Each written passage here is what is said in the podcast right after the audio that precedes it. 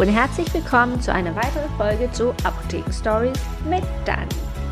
Dani bin ich und ich möchte dich hier mal mitnehmen zu einer etwas anderen Folge. Und zwar haben wir manchmal auch Geschichten von Kunden, die im ersten Moment ein bisschen angsteinflößend sind, aber wo man dann doch schmunzeln kann. Oder es gibt Geschichten, die wirklich lustig sind und nicht nur, weil wir so lustig sind, sondern weil die Patienten so lustig sind oder diese Situation so lustig. Lasst euch einfach mal drauf ein und ich erzähle euch mal aus dem Nähkästchen. Die erste Geschichte, die mir einfällt, ging um einen jungen Mann, wir nennen ihn mal Rolf. Dieser Rolf kam, ist schon viele Monate oder sogar Jahre her. Und man weiß jetzt im Nachhinein, dass er einfach nur kommen wollte, um was zu klauen und hat die Kollegin nach hinten geschickt, wegen irgendwas, keine Ahnung mehr. Ich weiß nur noch, er ging dann, nachdem er bedient wurde, und meine Kollegin schaute noch vorne, wollte irgendwas auffüllen und hat dann gemerkt, an dem Platz, wo der Rolf stand, war ein Tütchen, ein weißes Tütchen mit weißem Inhalt, ein durchsichtiges Tütchen mit weißem Inhalt. Und das hat dieser Rolf hier vergessen. Sie schnappte es, schmiss es weg, so dass man es auch nicht mehr wieder hervorholen konnte und wartete. Sie meinte noch, der kommt wieder. Gut, ja, ich dachte, okay, der kommt wieder. Es sah auch anders aus auf dem Tisch, wo er war. Und wir sollten gleich merken, was gefehlt hat. Er hat nämlich was mitgenommen. Und dafür hat er was anderes, noch wertvolleres bei uns liegen lassen, was wir aber nicht brauchen konnten. So, er kam zurück und hatte etwas unter seiner Jacke versteckt. Es war aber so groß, dass man es eigentlich gar nicht verstecken konnte. Und ich weiß bis heute nicht, wie er mit diesem Teil rauslaufen konnte, ohne dass wir es gesehen haben. Es war vom, ich weiß nicht von welcher Organisation, Kinderhilfswerk oder ich weiß nicht genau. Ein Häuschen. Das haben wir heute noch. Ähm, und es war voll gefüllt mit ein und zwei Cent Stücken, was die Kunden halt so reinschmeißen und es wird dann immer abgeholt von dieser Organisation und es ist ein sehr, sehr großes Häuschen, also nicht so klein, wie man das so sieht äh, oder kennt von McDonald's oder wo das immer steht, sondern wirklich doppelt so groß, also 20 Zentimeter auf 15 Zentimeter, 30 Zentimeter Länge. Dieses Häuschen hatte er unter einer Jacke versteckt und hat gemeint, er er hatte so ein schlechtes Gewissen, er wollte es wieder zurückgeben. Die armen Kinder. Ja. Und meine Kollegin, die wusste ja, weswegen er zurückkommt. Also nicht, weil ihm die Kinder so leid taten, sondern weil er sich selber leid tat, weil er nämlich sein Tütchen da vergessen hatte. Und er schaute sich auch um und fragte dann, nachdem er dieses Tütchen nicht selber gefunden hatte, ob er nicht irgendwas vergessen hätte. Und die Kollegin meinte, nö, keine Ahnung, wüsste jetzt nichts. Ja, so ging es hin und her und wir gaben ihm natürlich sein Tütchen nicht wieder zurück. Es war auch nicht mehr, ähm, es war ja schon vernichtet. Und er musste jetzt schweren Herzens ohne seinem Raub, seinen Centstücken, die wirklich bestimmt viel, viel Euro wert waren, also das Häuschen war fast voll, und ich weiß nicht, wie viel da reingeht. Wir können es ja auch nicht öffnen, wollen es ja auch nicht öffnen. Aber er hatte jetzt wirklich doppelte Probleme, denn er hat sein Material nicht mehr und er hat das Geld abgegeben. So ist er jetzt mit leeren Händen davon gegangen. Das ist eine Geschichte, die wir immer wieder weitererzählen an neue Kollegen, die das noch nicht mitgekriegt hatten oder noch nicht gehört hatten es ist wirklich was, was sehr selten vorkommt in der Apotheke, aber doch auch mal vorkommt.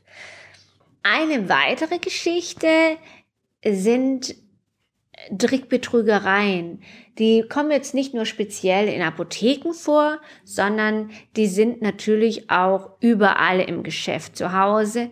Und da muss man aufpassen, dass man sich wirklich immer konzentriert, wenn man Geld rausgibt, weil das ist denen ihre Masche, sie nämlich irgendwie ins Gespräch zu verwickeln, dass man nicht mehr konzentriert ist.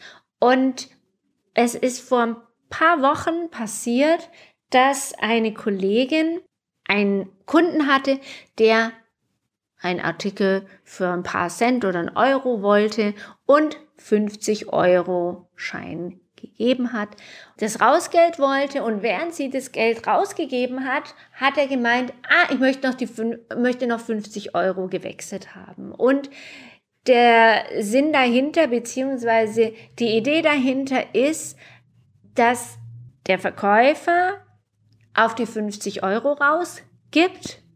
Wenn der Artikel jetzt 1 Euro kostet, 49 Euro und zusätzlich nochmal 50 Euro einen kleinen Schein, weil er vergessen hat, dass er ja schon Geld rausgegeben hat. So, und dass das nicht passiert, sage ich meinen Mitarbeitern eigentlich von Anfang an schon immer, dass sie bitte das Geld nicht in die Kasse tun sollen, sondern das Geld neben die Kasse legen oder auf die Kasse legen, so dass der Kunde es auch sieht, aber nicht hinkommt und dass man dann sagen kann, wenn er meint, ah, ich habe Ihnen aber doch 20 Euro gegeben, das kommt oft vor, Meistens wissen die Leute es aber nicht. Es ist keine Absicht, dass sie uns betrügen wollen, sondern man vergisst einfach und denkt, oh, ich habe doch das und das in der, in der Hand und habe doch gerade erst Geld geholt bei der Bank. Aber man hat es dann schon woanders ausgegeben und hat da gar nicht mehr dran gedacht. Sprich, wichtig ist, dem Kunden zeigen zu können, hier, du hast mir nur das gegeben und nicht mehr. Und deswegen ist es wichtig, diesen Schein dort liegen zu lassen und nicht reinzutun in die Kasse, dass man das noch nachweisen kann. Und meine Kollegin oder Mitarbeiterin, die hat es auch super gemacht und es ist natürlich auch schwierig. Klar, man lernt es, das, was man machen soll, aber wenn es einem dann erwischt und jemand kommt und man merkt, oh, man wird jetzt betrogen oder das ist jetzt ein Krimineller, dann gerät man natürlich auch ein bisschen in, ähm, ja, hat man Angst und da kann dann schon mal auch sowas passieren, auch wenn man es genau weiß. Aber sie hat es ganz toll gemeistert und das habe ich ihr auch gesagt, wie gut ich das fand, dass sie stark geblieben ist und das so gehandelt hat und ihm gesagt hat, nö, hier 50 Euro und tschüss. Und dann gibt es noch die Sorte Menschen, die einfach Rezepte fälschen, Geldscheine fälschen, beides fälschen oder Geldscheine kaufen im Internet, die gefälscht sind. Und wir sind da schon ein paar Mal drauf reingefallen, also nicht oft, aber schon zwei, drei Mal, dass wir 50-Euro-Scheine unter anderem in unsere Bankautomaten eingezahlt haben. Und dann wurde dieser 50-Euro-Schein einbehalten und entweder haben wir nach ein paar Tagen 50 Euro wieder auf den auf unser Konto bekommen oder wir haben es halt nicht mehr bekommen, weil der Schein gefälscht war und dann haben wir auch noch eine Anzeige bekommen. Und die Polizei hat uns aber getröstet und gemeint, ja, das ist wirklich schwierig mittlerweile, die Scheine zu, von den richtigen Scheinen zu unterscheiden. Sie haben da auch Schwierigkeiten, weil die so gut gefälscht werden. Und es ist ja echt eine Frechheit, sowas. Also, ja, ich höre da lieber auf, bevor ich mich vollends aufregen muss. Und dann gibt es noch gefälschte Rezepte. Die kann man so von den Rezepten her auch nicht ähm, unterscheiden von den richtigen Rezepten. Was uns immer stutzig macht, ist aber, dass der Arzt nicht hier in unmittelbarer Nähe wohnt und auch der Patient nicht wo wir uns dann immer überlegen, warum, was will der denn hier? Warum ist der denn nicht in seiner Stadt? Braunschweig, Hamburg, Bremen bei der lieben Tanja oder auch irgendwo in München oder so. Da fragen wir uns halt und werden hellhörig.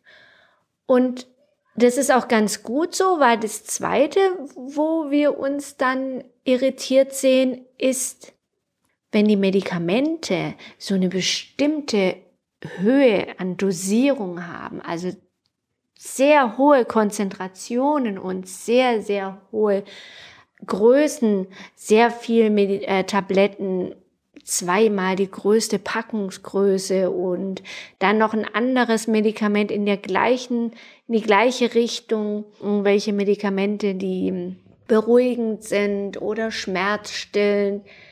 Ja, das lässt uns an der Gültigkeit oder an der ähm, lässt uns zweifeln, dass das wirklich ein Originalrezept ist, weil kein Arzt schreibt solche hohen Mengen an Psychopharmaka zum Beispiel auf. Ja, dann versuchen wir natürlich die Patienten festzuhalten und äh, sie zu vertrösten, dass die Medikamente bestellt werden müssen und rufen die Polizei.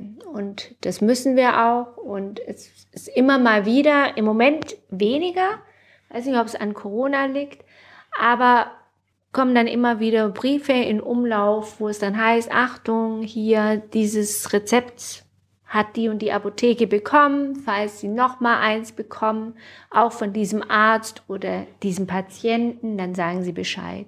Also es kommt immer wieder vor und mittlerweile, auch wenn sie noch so gut gefälscht sind, sind die Apotheker und PTA so gut gebrieft, dass sie auch sowas immer oder meistens enttarnen und die Betrüger da keine Chance haben. Dann lasse ich es für heute.